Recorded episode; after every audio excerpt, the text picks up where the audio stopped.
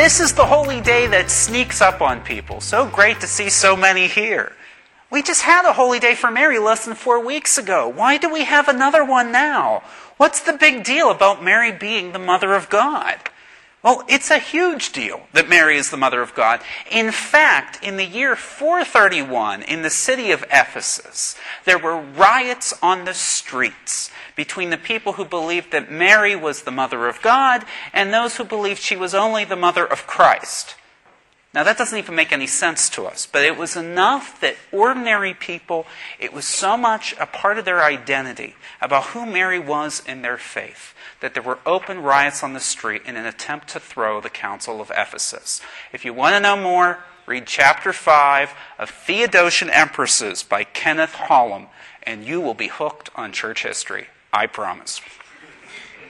But today, as has been the case every year since Pope Paul VI declared it in 1968, it is also the World Day of Peace. Well, actually, tomorrow, January 1st, but you know, it's the vigil.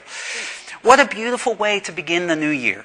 We'll use the readings and prayers for the Solemnity of Mary, Mother of God, but we'll look to Mary as a role model for how each of us can help foster peace in the world. Tom Gibbons is my dearest friend in the Paulist Fathers. He was ordained along with me, along with Rene Constanza, back in 2012 for the Paulists. He's outgoing, hilarious, and media savvy. Three qualities which come into play in the story I'm about to tell you.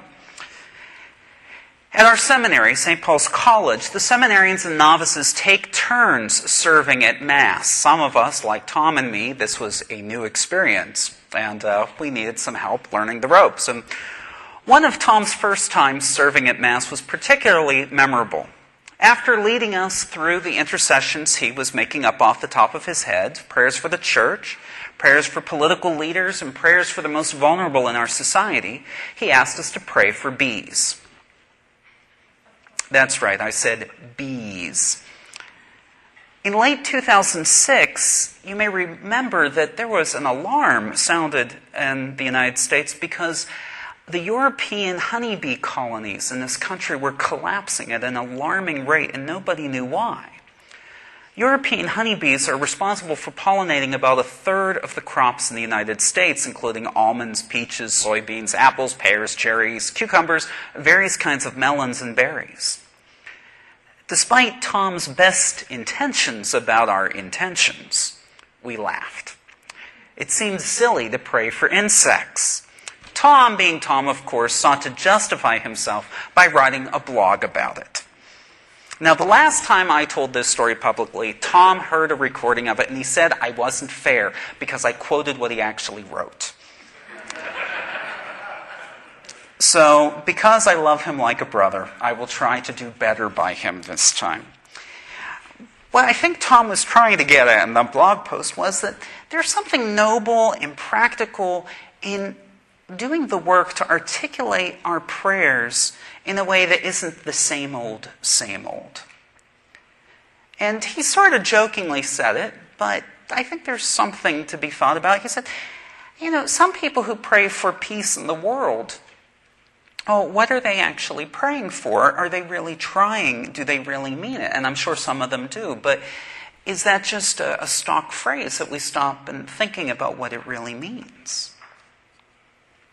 And so today, we have both this solemnity of Mary, the Mother of God, and the World Day for Peace.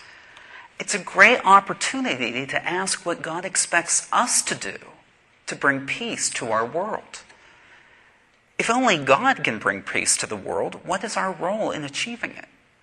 We call Mary the Queen of Peace, but I don't remember reading in the Bible anywhere where she led a protest march to Herod's palace demanding equal rights for the underprivileged.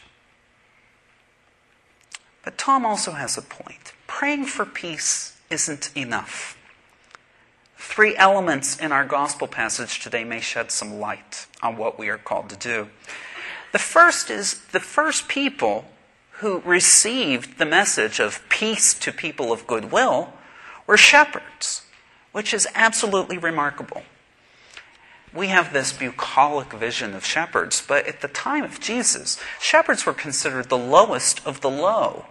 They were untrustworthy. They were considered people of dubious morality. The thinking was, why in the world would you take a job where you're out in the elements 24 7 if you could get any other kind of job? The second thing is to picture this scene at the manger. Mary and Joseph, we don't know a whole lot about their lives, but it's probably unlikely that they had a lot of dealings in their daily lives with social pariahs like shepherds, much less that they would have general common interactions with Persian astrologers. They're not here in our manger scene, they're coming on Sunday. Come on back for that. I don't think it's a surprise to you. But the third thing is St. Luke uses this phrase that he uses more than once in his gospel in this passage. He says, Mary kept all these things in her heart. Why does he say that? Well, we think that that is because he holds up Mary as the role model Christian, and that this is an invitation for us to contemplate. Contemplation is a kind of prayer where we really look for God's presence in our daily experiences. So, with these three points in mind, of the shepherds, Mary and Joseph probably not running into shepherds and Persian astrologers on a regular basis, and a call to contemplation. Can we take a moment to contemplate the manger scene along with Mary?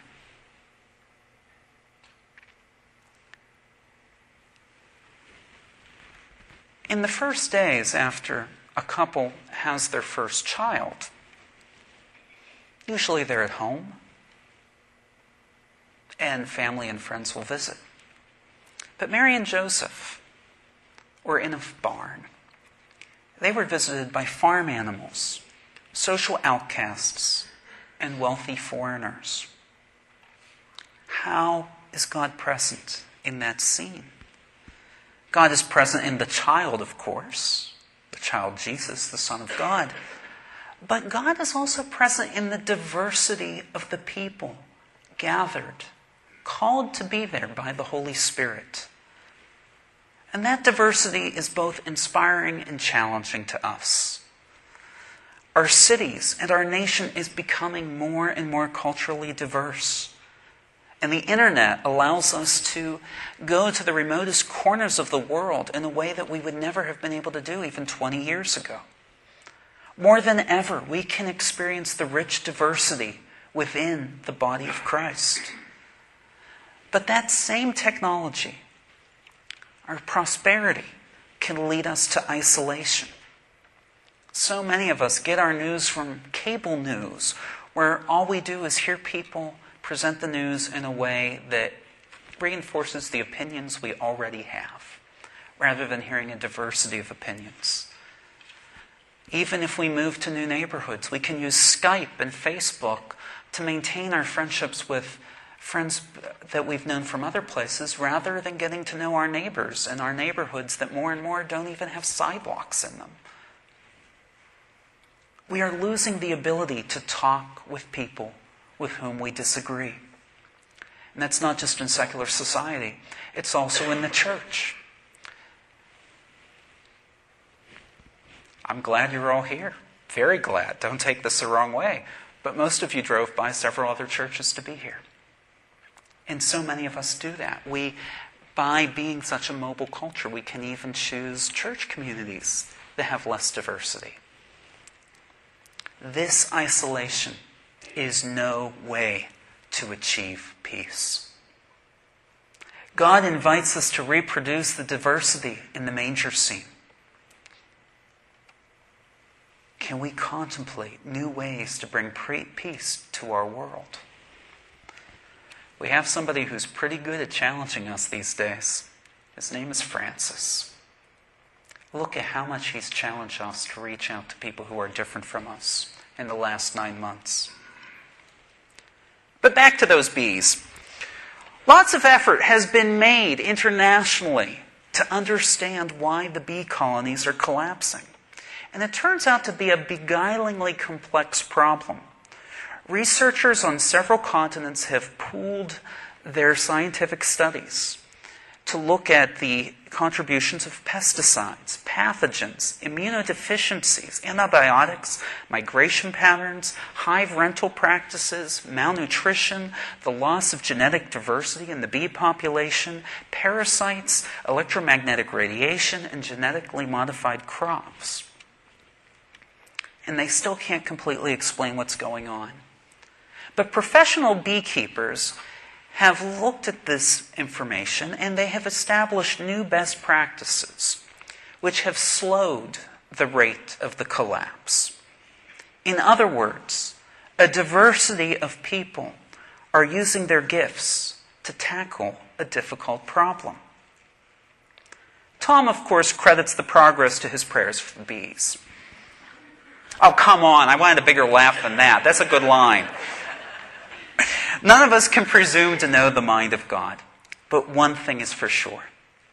If it takes both our prayers and our God given talents to protect the bees, peace will only prevail on earth if we do two things simultaneously expend our God given talents to peacemaking and to rely on God to achieve the peace that is beyond our comprehension.